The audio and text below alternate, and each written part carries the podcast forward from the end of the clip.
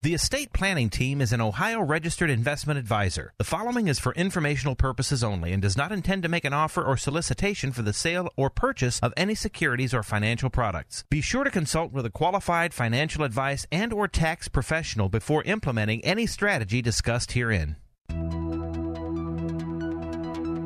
You have financial goals and dreams. We can help you achieve them. Welcome to Financial Food for Thought, the show that answers all the questions on how to maximize your lifestyle and preserve your wealth.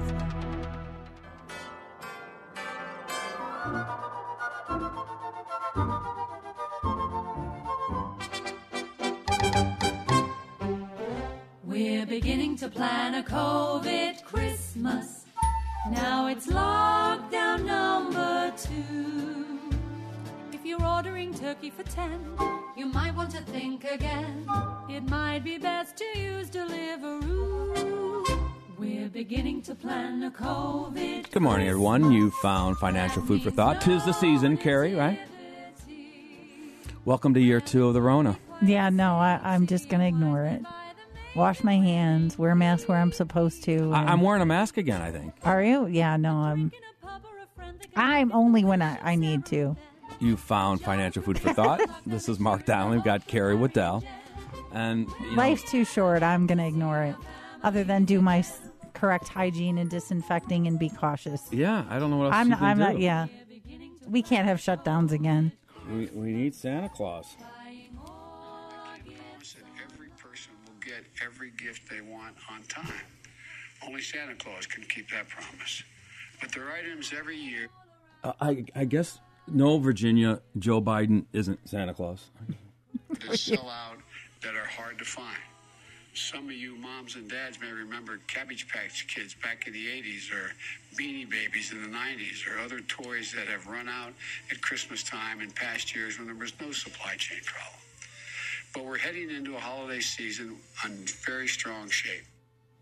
Well, you know, I don't so know about that, Joe. You know, I, we're taping the show on Friday morning, and on the way in, Carrie, I was listening to Joe Biden's live press conference. Uh. He sounded terrible. Did Is that new? No, I mean he's got a bad, bad cold. I, okay. I can't even believe that. You know, now I thought you just meant in general. I was like, he never sounds good. No, I'm not. No, I mean, yeah, uh, not politically sounding good or bad. No, I, he he sounded he he the man's sick, Carrie. Yeah and I don't know. And, and, he he so he took some questions, which was unusual mm-hmm. after his press conference. And how do you do with those? Well, the first question. What do you think the first question was? About COVID or how sick are you? Yeah. Are, you are, are you okay? You be, because uh, and he had to say, no, I don't have COVID. I was tested for COVID. Probably has a head cold. So he blamed it on his one and a half year old grandson. Oh, lovely because germs are everywhere. I hate to tell it. it well, he's saying, you know, I mean, who knows? He was just maybe he was just kids, laughing yeah, off. And I mean, I mean, but quite frankly, I mean, if I, I mean, you know, if my one and a half old was sick with a bad yeah. cold. I'm not letting him slobber all over his grandfather, whether no. he's the leader of the free world or not. Yeah, but maybe sometimes kids carry stuff or have caught, like you don't know before they got sick and coughed right. on grandpa. Okay, so. I'll give him so so. I hope he's okay. Yeah. Uh, Hopefully, you know, if it's a head cold, um, but it'll you know, pass. But we we had the the triple payroll, you know, prospects this week mm-hmm. where where we have mixed signals about how is the economy doing? How is this going to affect your financial plan going forward? There are a lot of people that are worried right now especially with the omicron the big o. Is it a big o or small o Carrie? still don't know the consensus. Small o. I think it's like omega. I think it's omicron. Okay right. I, I don't know though. A lot of people are saying omicron. I, you know it's whatever. another variant. It's bad right? So so a lot of you know could that disrupt again our economy and now as much as the health risks of the coronavirus which we've been dealing with now for two years obviously now we're going into a third year um, don't look now, Carrie, right? But mm-hmm. it's also, we've always said from the beginning, it's also the financial risk that this virus is causing. And even you mentioned, yeah, I don't think either that the U.S. would stand for another shutdown. No. But that doesn't mean the rest of the world doesn't. Right, which impacts supply chain, everything else. We already have issues with that. So we had the so how bad is the supply chain or how you know is it working better? Um, and I don't think it's going to be a quick fix. Yeah, I don't you know I, don't, I had some stuff on that. I don't know where it is right now, Carrie. Um, I'll have to see if I can find it. But the yeah, it, so the the question is, you know, are, can the can the U.S. corporations adapt, all right, to the virus shutdowns and the the supply chain shutdowns? Well, I know one company that's trying to adapt, and that's Amazon. Okay. Okay, did you see this? Amazon is going to spend four billion dollars to make sure we can, you know, get the presents under the Christmas tree. Wow. All right, and they're just unbelievable. The uh, Four billion. That's a lot. they're they're going to they're chartering their own ships from China. They're not going to, you know, uh, because if you go right to the source, I mean, this isn't something new. Right. They've been working on this, so they were ready. They were, you know, I don't know if they knew that the, you know, there was going to be such a supply chain, but they a while ago they said, well, "Hey, we're just going to take the shipping in our own hands." Right. So we'll we'll charter all our own ships. Um, they hired 150,000 U.S. seasonal workers. Okay, where they got them, I have no idea. I was going to say because everybody's looking for workers. Uh, but they had to. I remember they went to the high per hour and they were offering three thousand dollar bonuses. Right. That's how you get them. Mm-hmm. Um, you, you know, you outbid everyone else. Um. So the yeah, so the, and they're saying it, it, it, it, it. They're just taking a big bet because they're saying if they can survive, and if people can rely and say, I'm confident that if I order my Christmas presents from Amazon, that they're going to arrive in time, then they're going to win, Right. right? Um, and the ones who can't perform will suffer. So one of the people that watched this, um, he said Amazon's prices were phenomenal. So it was most most companies it, it cost them twelve grand generally to get a ship container from China. Wow. Okay, Amazon they got it down to four thousand, They must be doing high volume. I'm guessing. and they're, they're, they're because they they chartered in advance. Now I think a lot of people are hoping that the U.S. Post Office can keep up as well. Right. Because there were, remember there were a little bit of problems at the postal service last year. Right. During and I think there's still been some carryover of a little postal problems. Um, so they're trying to do their best to see if they can get all the Christmas cards delivered in time and all the obviously the Christmas packages. Um, they're trying to bring in about 230,000 temporary workers. Um, and they're expecting nearly 3.4 billion parcels that crisscross the country. Um, increase of about 400 million compared to last year.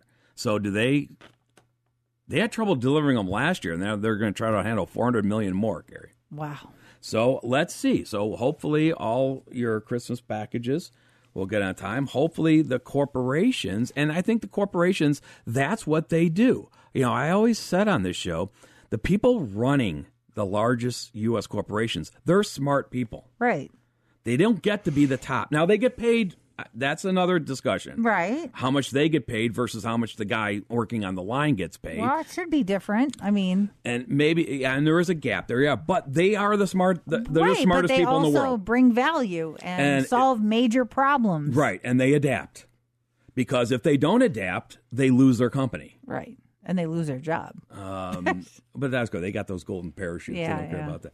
So the but anyway, so we'll see. So the corporations are adapting. Um, the question is, you know, is Inflation Nation going to bring down or derail your retirement plan? And that's what we've been talking about on this show. And a lot of people are worried about gas prices. And and Carrie, you know, there's a lot of discussion. You know, you always hear that discussion that when they're when the government is releasing the consumer price index numbers, whatever that they Right. they say the the the the core they they exclude Groceries and groceries gas, and, and which energy, is energy, right. hilarious. Um, and but you have to you ha- like energy, gas. You have to because you it, it's too volatile. In other words, right now, and that's what Joe Biden was talking about on his press conference on my driving when I was in here to, to tape show. He was saying that you know, well, three things happened. One, remember, he was going to was a couple weeks ago. He was announcing the 50 million barrels of national reserve that he was going to release. He said that would help bring down gas prices. Then you had the uh, uh, the Omicron, which is shutting down travel again. So the demand is going down. So when demand goes down, prices go down, right? And then what what part of what Biden's plan was, along with the rest of his friends in the European and, and, and, around the world, was to put pressure on OPEC so they would drill more. Now remember when OPEC first responded to Biden's demand or Right. request that they drill more, they said pretty much go stick it in your ear. We're not going to do it. Oh, that was such a nice way to put that, Mark. Um, but they have now thought second. They've Okay. thought twice on that. And so now, as of just the other day, OPEC has decided to boost its own production. Demand, supply. Mm-hmm. They want to make money too, and they don't want to lose it. So, so because of that, that's what we're seeing now is that oil prices have come down by about twenty percent. okay. So you you know now you're not going to see that in the gas prices quite. You know, there's a time lag. Right. Okay, before the oil prices come down, before the gas at the pump comes down, it's usually could be a few weeks. But you should still so you should see the the the the the peak of the rise of you know gas at the pump, and it probably should be coming down. Now, but just so my example is this is why you don't include the energy prices in your base rate of inflation because so now you're telling me that you were mad because you we didn't keep gas prices in, in in what we're saying is inflation is. So let me ask you: Would you rather? Would, would you right now, if you're spending sixty thousand dollars a year on expenses because gas is going down by twenty percent, are you going to now knock down your spending to forty eight thousand and say, "Oh, I guess all my other prices are coming down"? No. No. So you can't have it both ways. But how do they not conclude groceries? Because that's going up. it- groceries is the same thing. It's a global volatile thing. A lot of it depending on the weather, quite Right. frankly. Um, so you, you know you, you have Or the to virus. So now, but this is the idea. This is why customizing your own plan because when we build a financial plan for our clients, we can break out expenses. I think too many people are just grouping their expenses together in one big lump. I think a lot of the do-it-yourself software on the internet does that. It doesn't do a real good job of breaking down realistically, you know, the, the, your expenses so you can adapt and say, yeah, I do want to increase gasoline by 5%, or I do want to increase health insurance increases by 5%, but I only want to increase my groceries by three or three and a half. That's the power of getting good detailed mm-hmm. plans where you can say, I can run different models. And that's what we try to, to do at these. Okay, Carrie, get us started. All right. Good morning, everyone. You're listening to Financial Food for Thought. We're here every Saturday on 1420 AM between 9 and 10. We're a financial educational talk program here to give you helpful information about issues that may impact your financial life, whether you're someone who's working and thinking about their future retirement years or what you should do during your retirement, or if you're already in retirement and facing decisions and how to create income as tax efficiently as possible and um, whatever that and address financial disruptors whether it is increased inflation market volatility rising healthcare costs. Many people are worried about future tax increases. And that's what we talk about at the show. And we're sponsored by the estate planning team. And we're an ohio registered affordable fee-based fiduciary planner that's been around cleveland and the great and our um, the greater Cleveland area more than 35 years. And what we do, we build these custom financial plans and also help people with objective, unbiased, detailed analysis so they know how short term decisions affect the longevity of their plan, or if I can see if I make this decision, what's the tax consequence, or what's the long term spending consequence, or whatever. So you know when you're making a decision, you're comfortable knowing these different scenarios, whether it's a worst case scenario and a parallel plan. But we do that traditional financial planning number crunching. We're not investment advisors. We have clients that do that themselves, or we work in coordination with their existing investment advisors. We believe a coordinated effort because we don't look at your assets as far as we don't pick the investments or do that. We look at people's assets in terms of risk, growth, and tax efficiency and how much risk they should be taking. I know, Mark, you were talking about the different inflation variables, but you may have different growth rates you want to use for different kinds of assets. And, you know, do you want to be conservative on some of your qualified assets or your non qualified? And, and, and don't take on more risk than necessary. We do offer a free, no obligation, no pressure consultation, which we're happy to do in person or we can do by phone. And we're scheduling still in December and, and open up the January and February uh, schedule if you want to get started after the first of the year and too busy around the holidays. But certainly, if you have the time, um, we're willing to meet with you this year. Either way, you can call for a free consultation or get more information about who we are, what we do, our website has good, helpful information and also information on our podcast. You can call 440 239 2090. That's 440 239 2090. Or visit our website at financialfoodforthought.com. That's financialfoodforthought.com. And I'm Carrie Waddell, and I have Mark Donnelly with me this morning. And so you know, Joe Biden talking about Cabbage Patch Kids and Beanie Babies. I, I think maybe he ought to be worried about the government shutting down or not. Now, mm-hmm. Carrie, I don't think the government shut down last night, right? I'm gonna no. call. Can you quick call up the uh, the Panda Cam here? Let me see. Google Panda Cam. Here it is. The Smithsonian. There it is. Okay, so because you know if the government shuts down, it's dark, right? Right. So it's coming up, Carrie. Oh, right, they're, they're indoor now. Where's the bear? I, I, every time I look at this thing, the bear's not there. Oh, in the camera. But it's on the indoor now. So now we're on the indoor. Oh, there he is. So there's two. There is two indoor camps. Okay. You got to go to camp. So if he's if he's not in, there's two of them. So we have there's averted, two bears. We we averted the shutdown. So yeah. So the government must still be open. So that's good news because that could certainly be a, a, a financial derailment mm-hmm. when the government shuts down. Right. That that's not good news. Um, so hopefully they can keep the government open over the Christmas season and everybody can get back to work. So as I said, we had the triple play payroll week and kind of mixed, but I think all in all, uh, you know, coming out very positive. First, you know, on Wednesday we had the ADP report, and the street was looking for five hundred twenty-five thousand, and it beat that. It came in at five hundred thirty-four thousand.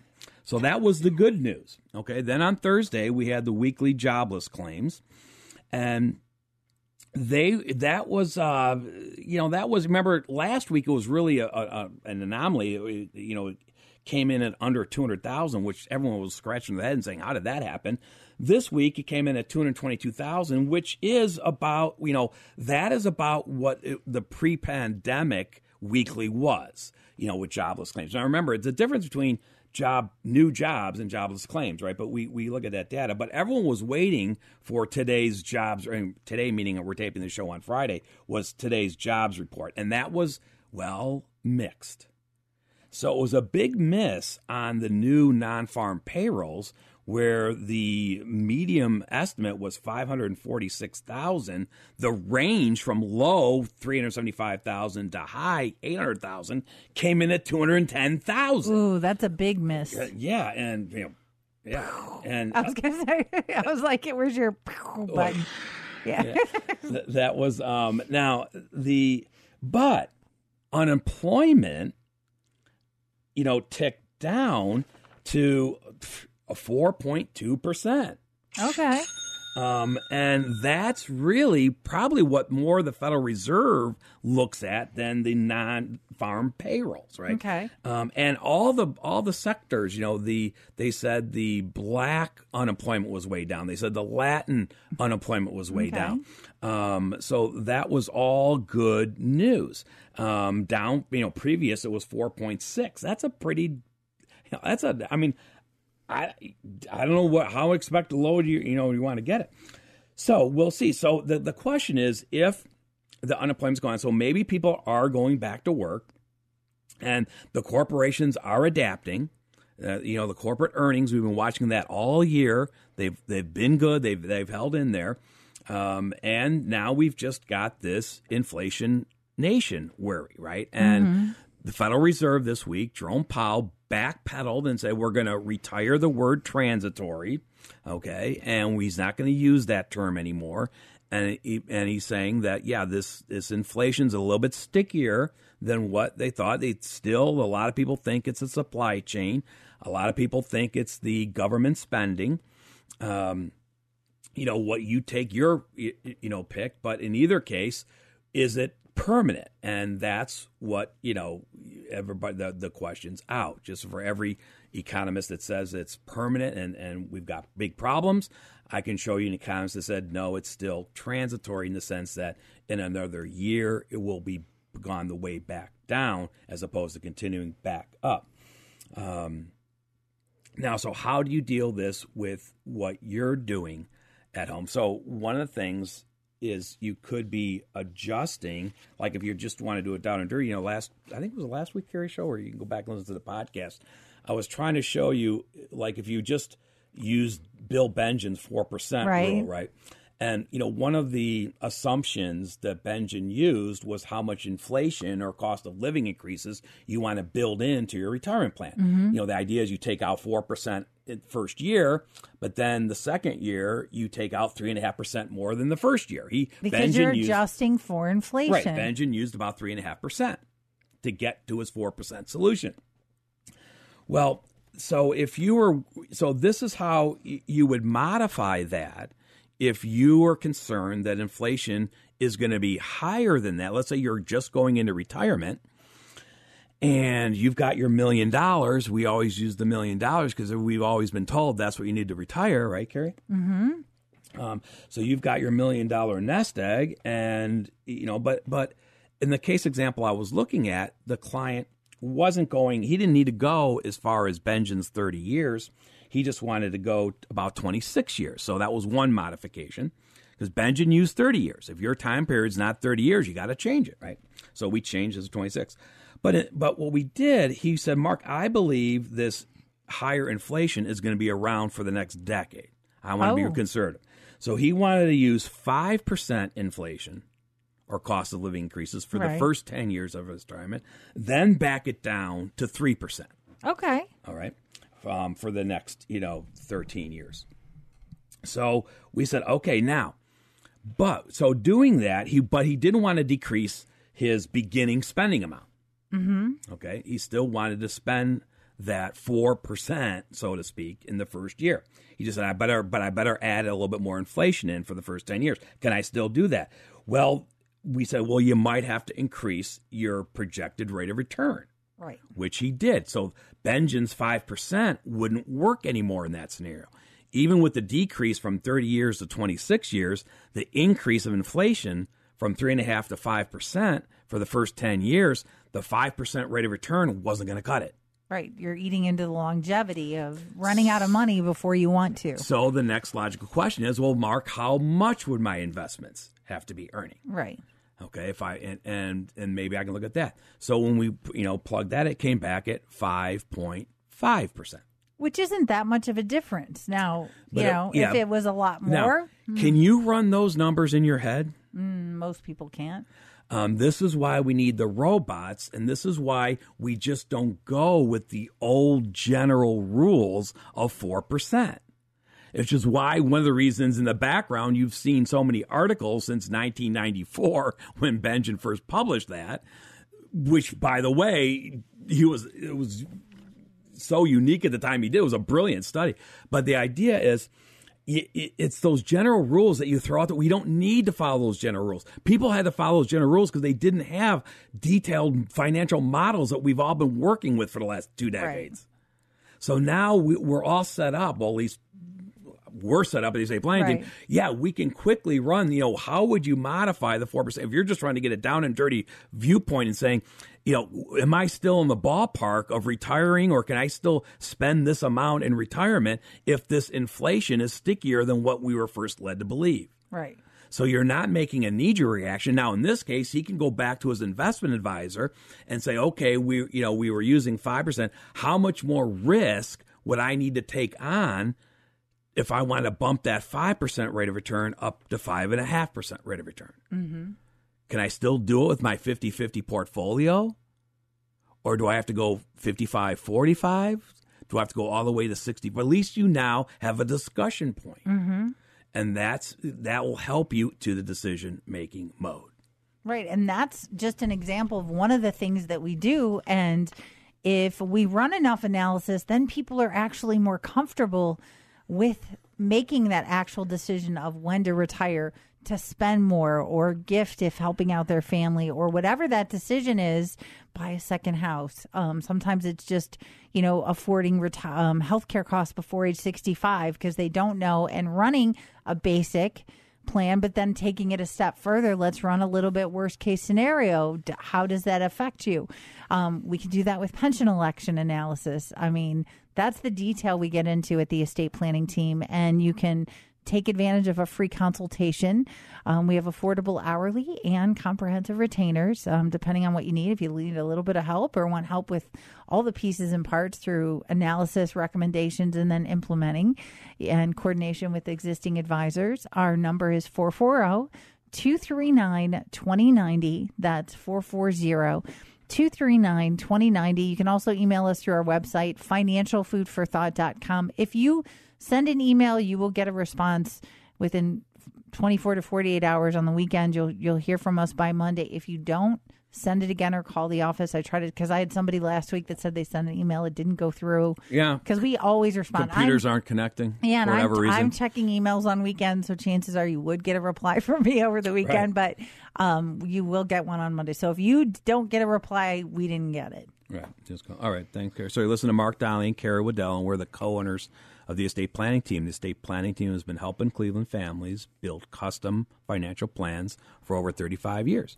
And over those decades, we have certainly talked to our clients, especially our new clients or even existing clients, uh, about, well, Mark, I'm worried about the next economic downturn. And there, there's no headline shock risk today. Is Right. there? I mean, especially with this new Omicron mm-hmm. variant, potential shutdowns, Oh, that would be so bad. health issues, a, a stock market bubble, the the inflation risk, mm-hmm. Biden inflation. I mean, I can go on and on.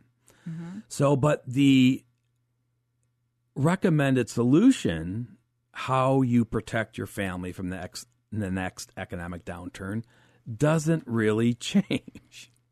Mm-hmm. It's it's it's and we always so there's a lot of different things you can do, but we always come three things you, you know you, we always mention you can do. So if you are worried that there will be an economic downturn, whether that's a stock market crash or a recession, mm-hmm.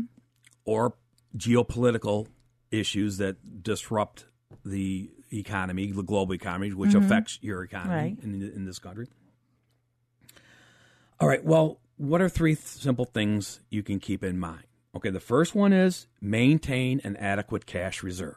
I mm-hmm. can't stress that enough. Even though your cash isn't paying anything, isn't earning anything, Oh, that's not what the cash reserve is for. That's what your growth assets are for. Right. Your cash reserve is to protect your liquidity and to give you the flexibility, especially if you're retired and you don't have a paycheck coming. Right.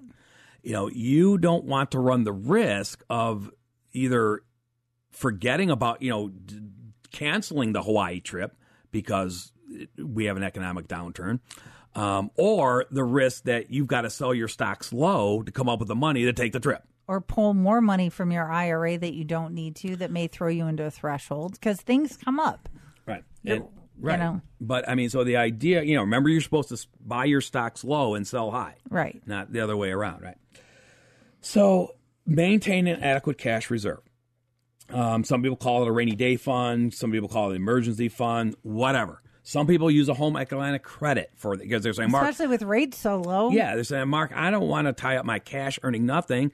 I'll have a home Atlanta credit that's got a zero balance on it. It's not causing me anything to have it. And if I need, if I have that unplanned expense, I can just borrow on that. And then I've got my time frame to figure out how I'm going to pay it off. And honestly, home equity loans are rates are really low and have been for a few years. So, and there's lots of different ways to do that. But, and then people say, well, how much should my emergency fund be? Well, It depends. Everybody's different. yeah, everybody's different. Um, it's not the it's not like the old rule of thumb while you were working that you want six months or twelve months take home pay. Well, when you're retired, you don't have take home pay. And not even that. Sometimes people feel differently about what they have as a cushion or an emergency fund. We have clients that have very low reserve. That's what they want, even though, and we have other people that have a much, much higher, 10 times what someone else has because of their comfort level and peace of mind. But generally, we start the discussion by saying, well, here's a couple things to remember. One, figure out whatever you want in your checking account. Just is it 10 grand, whatever, you know, to, to Right, cover the, floor. the monthly checks. Secondly, what do you have any big ticket items that you were planning on purchasing in the next 12 months? Right. New cars, travel, Home maintenance. wedding for the child, you know, whatever. Um, yeah, then you might want to have that in cash. And then and then the emergency part is are things that you're not planning or Your whatever. furnace goes out, your hot water tank busts. and and that again or the other way too is the spending gap in other words let's say in retirement you know what your expenses are and you know what your fixed retirement income is whether that be Social pension social Security. security or it could be a, a- it could be a, now I'm not even, let's not even Okay. throw RMDs in there let's just talk about fixed retirement income Okay. pension social security and perhaps an annuitized annuity Okay. where you turn down a lifetime income all right. Um, all right. So the difference between your true spending and that fixed retirement income is what we're calling your spending gap. And that's what you're saying. Okay, now I've got to fund that gap with my investments. So uh, one way would be saying, well, what is my annual spending gap? And maybe I want my annual spending gap in my emergency Cash fund. reserve, right. You know, something along those lines. Okay, the second thing, rebalance your portfolio. You know, this is the idea don't take on more risk than what you need to be Mm-hmm. okay. So let's say you were out you were targeting a 60/40 investment allocation, a very popular investment allocation. Now, you've seen a lot of headlines that the 60/40 is dead. And I'm not sure it's dead yet. Mm-hmm. I've, I, I'll, I'll, I do that every quarter, Carrie, Right. right? When I when we, when we get the new quarterly results, and I'm not sure the 60-40 is dead yet. Mm-hmm. But that's between you and your investment advisor.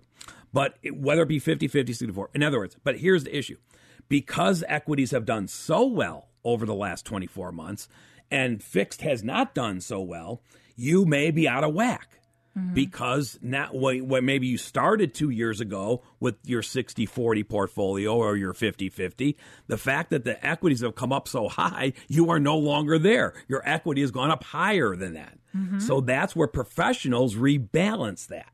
They bring that back down to the target. Are you doing that at home now, if you're using a professional investment advisor and you don't know if they're doing that, that's a good question to ask them. Call them. are you know are you rebalancing? So that that's how so you, that that's why you don't get blindsided. And but when you're rebalancing Carrie now you're locking in the gain so to speak right? You're you know you, you're rebalancing whether stocks are high. And and also if your cash reserve has gotten low that's another way to replenish it. If you if, if you're going to rebalance, you're going to be creating cash because you're selling something, right? Mm-hmm. So before your investment advisor reinvests it, make sure you tell them if you need any of that proceeds to help you build up your cash reserve if it's too low. Mm-hmm. All right. The third thing that you can do is build a plan R. Okay, and the Plan R, if you haven't heard the show recently or first time hearing the show, Plan R is the nickname we give it to a plan. Like Plan A is your base case plan, right? Right. Plan B may be a worst case scenario. Plan R is when, like, for recession or Resuscitation, yeah, or uh, recovery, uh, whatever you want to say it. Rona. But the yes, we've used R a lot of different ways. Um, but the idea is, if we do have, well, when we do have Right. that next economic downturn, is it going to risk or derail the longevity of the your financial plan A, your current model? So what we do is we tell the robot model in the next economic downturn and build that into my model. Keep everything else the same. same spending, same you know, same inflation, same investment rate of return.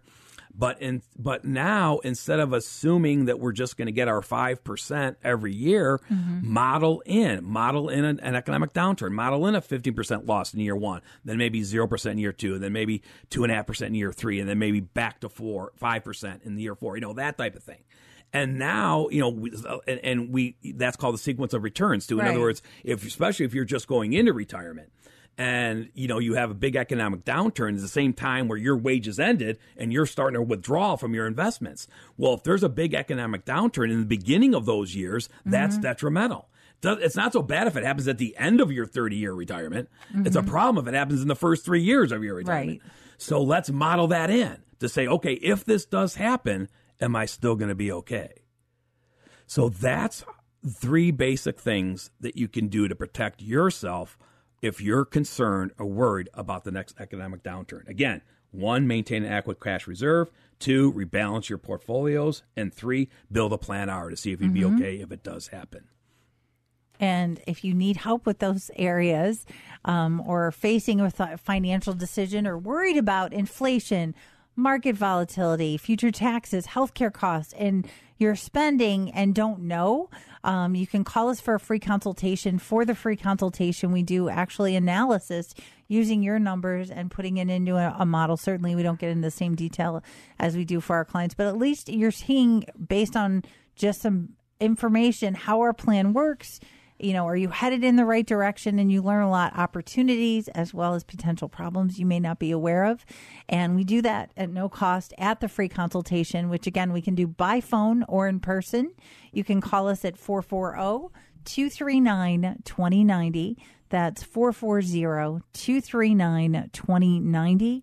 Or visit our website at financialfoodforthought.com.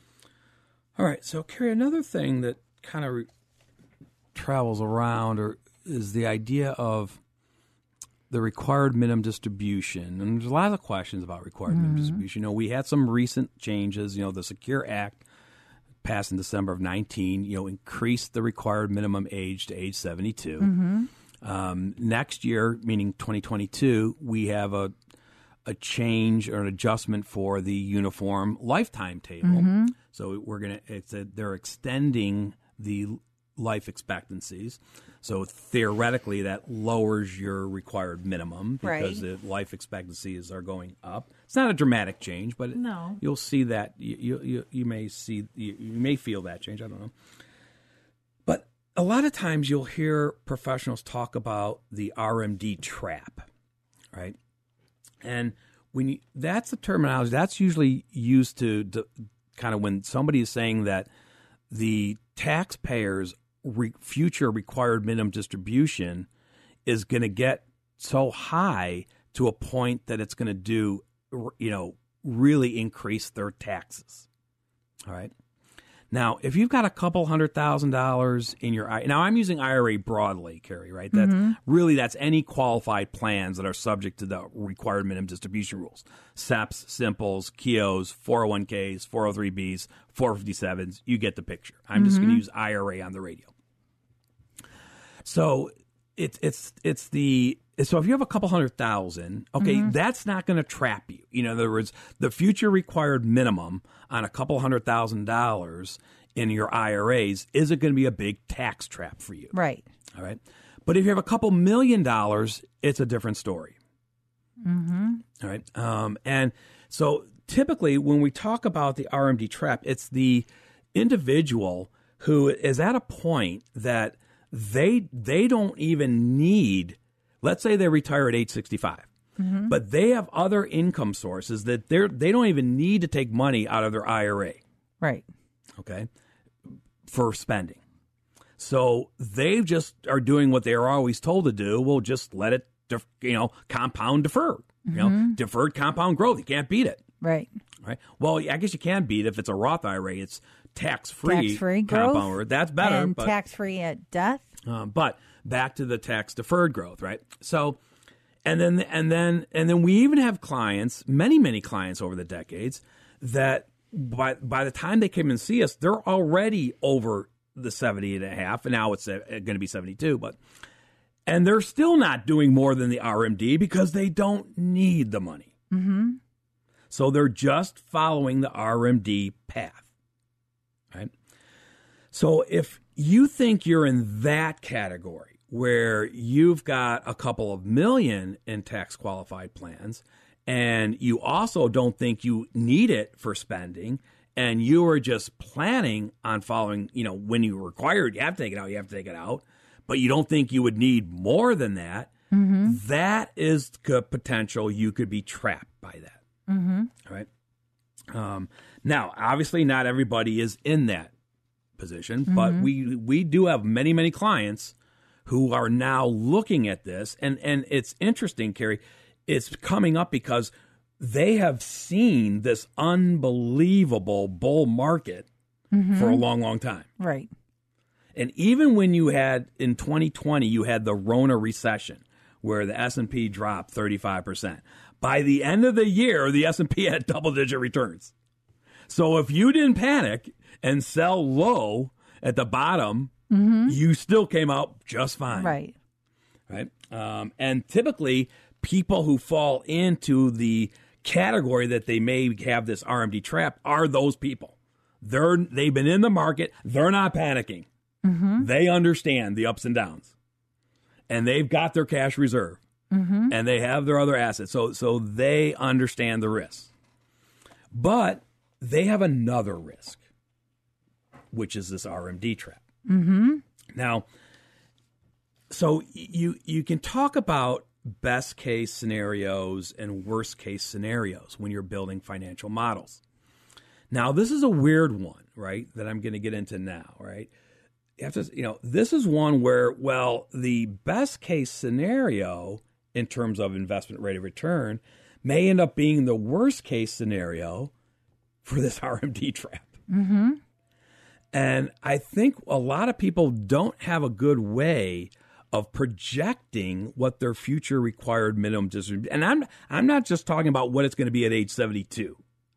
Most people got that, right? That it's, you know, it's going to be about a 3.6, 3.7% distribution in Right. year 1.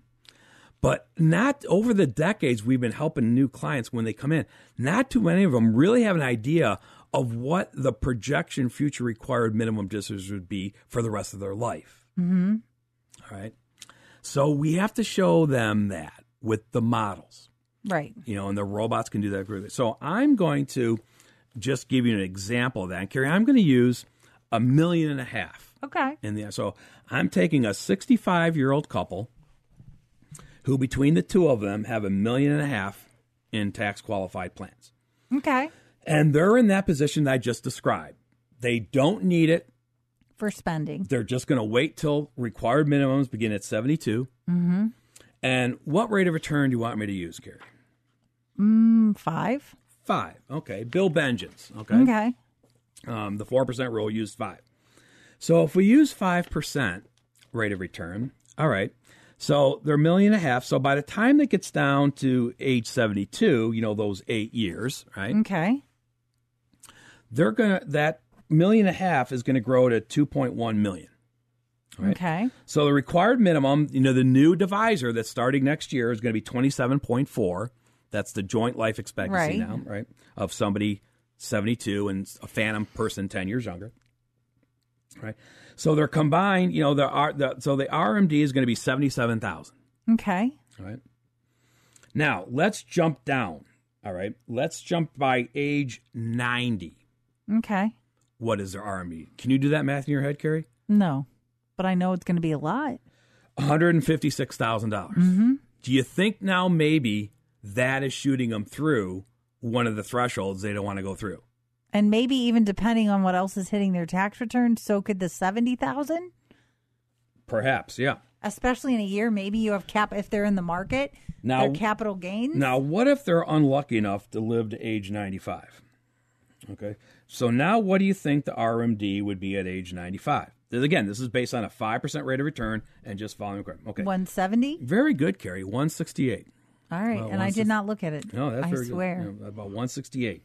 All right. Um, and it doesn't start coming down until you really get to the age 100, 80, 98, 99. At that point, it may be becoming. And remember, it's only if one of them is living because the spouse would, assuming it's not a that it would be a spousal too. If you say, "Oh, both of us won't be," well, the spouse does a spousal IRA and still has to do the same minimum. So, so one of the things when when we have a client who comes in and under this scenario and say, "Well, I was just planning on following the requirement, I don't really need it," we say, "Well, you know, sometimes we say, well, maybe you ought to spend your IRA before the government does." That's usually one of our first recommendations. Mm-hmm. Because a lot of people think that if they just follow the required minimum distribution by age 90, it's probably going to be pretty much gone. Well, in that case, what's the balance of their IRA at Okay. 90? Uh, So in this case, you know, starting at a million and a half at age 65, assuming a 5% rate of return and just following the required minimum under the new uniform life table, at the end of year 26, which is your age 90, okay, their IRA balance is 1,837,000. So Not- it's more than what they Yeah, started not with. exactly zero yet. and they took out distributions at 72 to 90. Right. Now, what is it at their joint life expectancy? That is well, that's 90. 90 is- okay. 65, that's about 90. What about 85? okay, at 85, they've got over 2 million. See? So- or do you really have a pile of money? Maybe I woulda, shoulda, coulda. Right. Whether it's spending and spending can mean even do making your life easier, helping your kids. But Carrie, let's just for fun say the client says, Mark, God forbid, what if I get higher than 5% rate of return? Okay. Right? Which is such a nice, not, it's not a problem necessarily. What if we got 7% rate of return? Wow, that'd be terrific. Okay. Now, 7% rate of return is about the, the rolling 15 year average for a 60 40 portfolio Okay. using 60% benchmark S&P 500 and 40% the Barclays aggregate bond. You know, so again, so that's about the 15 year average rate. Remember I said a lot of people are that's what they're zeroing. Right. So now I'm going to give you these numbers at a 7% rate of return. So now your RMDs begin at 87,000. Oh, but let's call it 88,000 at 72. Now, what do you think the RMD is at age 90 for this couple now? 200? 250,000. Now, do you think that may be shooting you through a tax threshold in Hmm. the future? Not even a tax roll. What about your Medicare B premiums? Well, that's yeah. The IRMAA yeah, adjustments. IRMAA adjustments. Capital gain. I mean, there's a lot of things that could impact. And by the way, if you live to age 95, it would be clo- about 295,000. Now, what do you think the balance of their RMD is at age 90 under a 7% assumed rate of return? Over. It's got to be over two million, two and a half. $3 million. Okay. Who are you saving it for? The government. The government loves that. But, Carrie, what if they could get an 8% rate of return? Each and every year. I don't think there's any listeners out there who possibly think that or have an investment advisor who's telling them, oh, don't worry, we, we can still get 8% a year. Do you, Carrie? Each and every year. That'd be awesome. Now, again, I'm not saying you can get 8% a year. no, you're just saying we're using that assumption in the model. I'm just saying if, God forbid, you got that, what that would do to your minimum distribution trap. Mm-hmm. Now, by the way, the the 50-50 allocation portfolio, a recent 10 year, that was about 8% rate of return. Okay. Just just throwing that out there. Hmm. Okay, 50-50 portfolio. Bengen's 50-50. All right. Now, so at 8% rate of return, they'd start their RMDs at 94,000. I'm rounding up here, 94,000. By the time they get to age 90 or their joint life expectancy, it'd be 316,000. Hmm. You think that could be causing you a tax trap later on? Because now that's the minimum you got to take out. Um, by the way, your, your IRA balance at that point is 3.8 million. But Carrie, you know, I had one client and he said, "Mark, you know, what would 15% rate of return do?" Oh, that's crazy. Really? And well, that was my response to him, right? And he's saying, "Well, no, no, Mark, don't miss. I'm not going to run my plan assuming a 50% rate of return. I just want to know." And and I said, "Well, why on earth would you want me to use 15%?" So he pulled out his port his history of his portfolio and proved to me that that's what he's been getting forever. Okay. So in his mind, it was quite possible. Okay. Now, I'm not recommending that. And he's not, we're not using a 50% rate of return to figure out how much spending he could do. He just wants to see what is the RMD trap risk if he does that. Mm-hmm. Now, Carrie's, whose plan is it? Is it my plan or his plan? It's our client's plan. So if he wants to run that, what do I say? Fine, we'll run it. I'll run it. That's what the robots love. I mean, Right. robot doesn't make judgment calls. But sometimes people need to see all these scenarios. So, you know, now at a 15% rate of return, his RMD would start at 145,000 and carry do you know what it would be by his age 90? Their I have no idea. 1,519,000. That's the RMD. No, not the balance. The balance is 19 million. Whew. Now, if he lives to 100, they live to 100. Mm-hmm. The RMD would be 3,605,000 and the balance would be 22 million. So you you get my point. It, it's the idea that sometimes when you're running financial models, you have to look at different risks. Mm-hmm. So the idea is you that that's why I call this the best case, worst case scenario model. Mm-hmm. So it's just the idea of saying, hey, if if I do get good rate of return, like historically, a 60-40 portfolio is somewhere. And, and again, you always know the disclaimer: historical performance doesn't mean what it's going to be in the future. Right. All right. Uh, you know, I don't have to tell everybody that disclaimer again. But the idea is at least if we're running this for you, it may be putting you in a decision making mode. Mm-hmm. In other words, so Mark, what are my solutions if I am worried that that RMD could trap me later on? Well, I already told you the first one, Carrie. What was the first right. one? Rebalance or no, cash no, reserve? no. Come on, Carrie. Spend your IRA before Oh, the government does. Oh, I was going to say, yeah, you want to do distributions. Oh, you're talking about. No, I'm not talking about those economic Right. downturn. I'm talking about keeping away of the RMD trap. Oh yeah, start using it before sixty, or if you're especially when wages end, start taking it out. If you're not using it for spending, convert it to a Roth. That's the second tax- one. There you go. What about converting to Roth? And uh, now, see, a lot of people are worried that the government's going to take away the Roth conversions. Now, we saw that in the House Ways and Means originally. Then we saw what the House passed in the Build Back Better, and now the Senate. We maybe we'll get an answer by Christmas.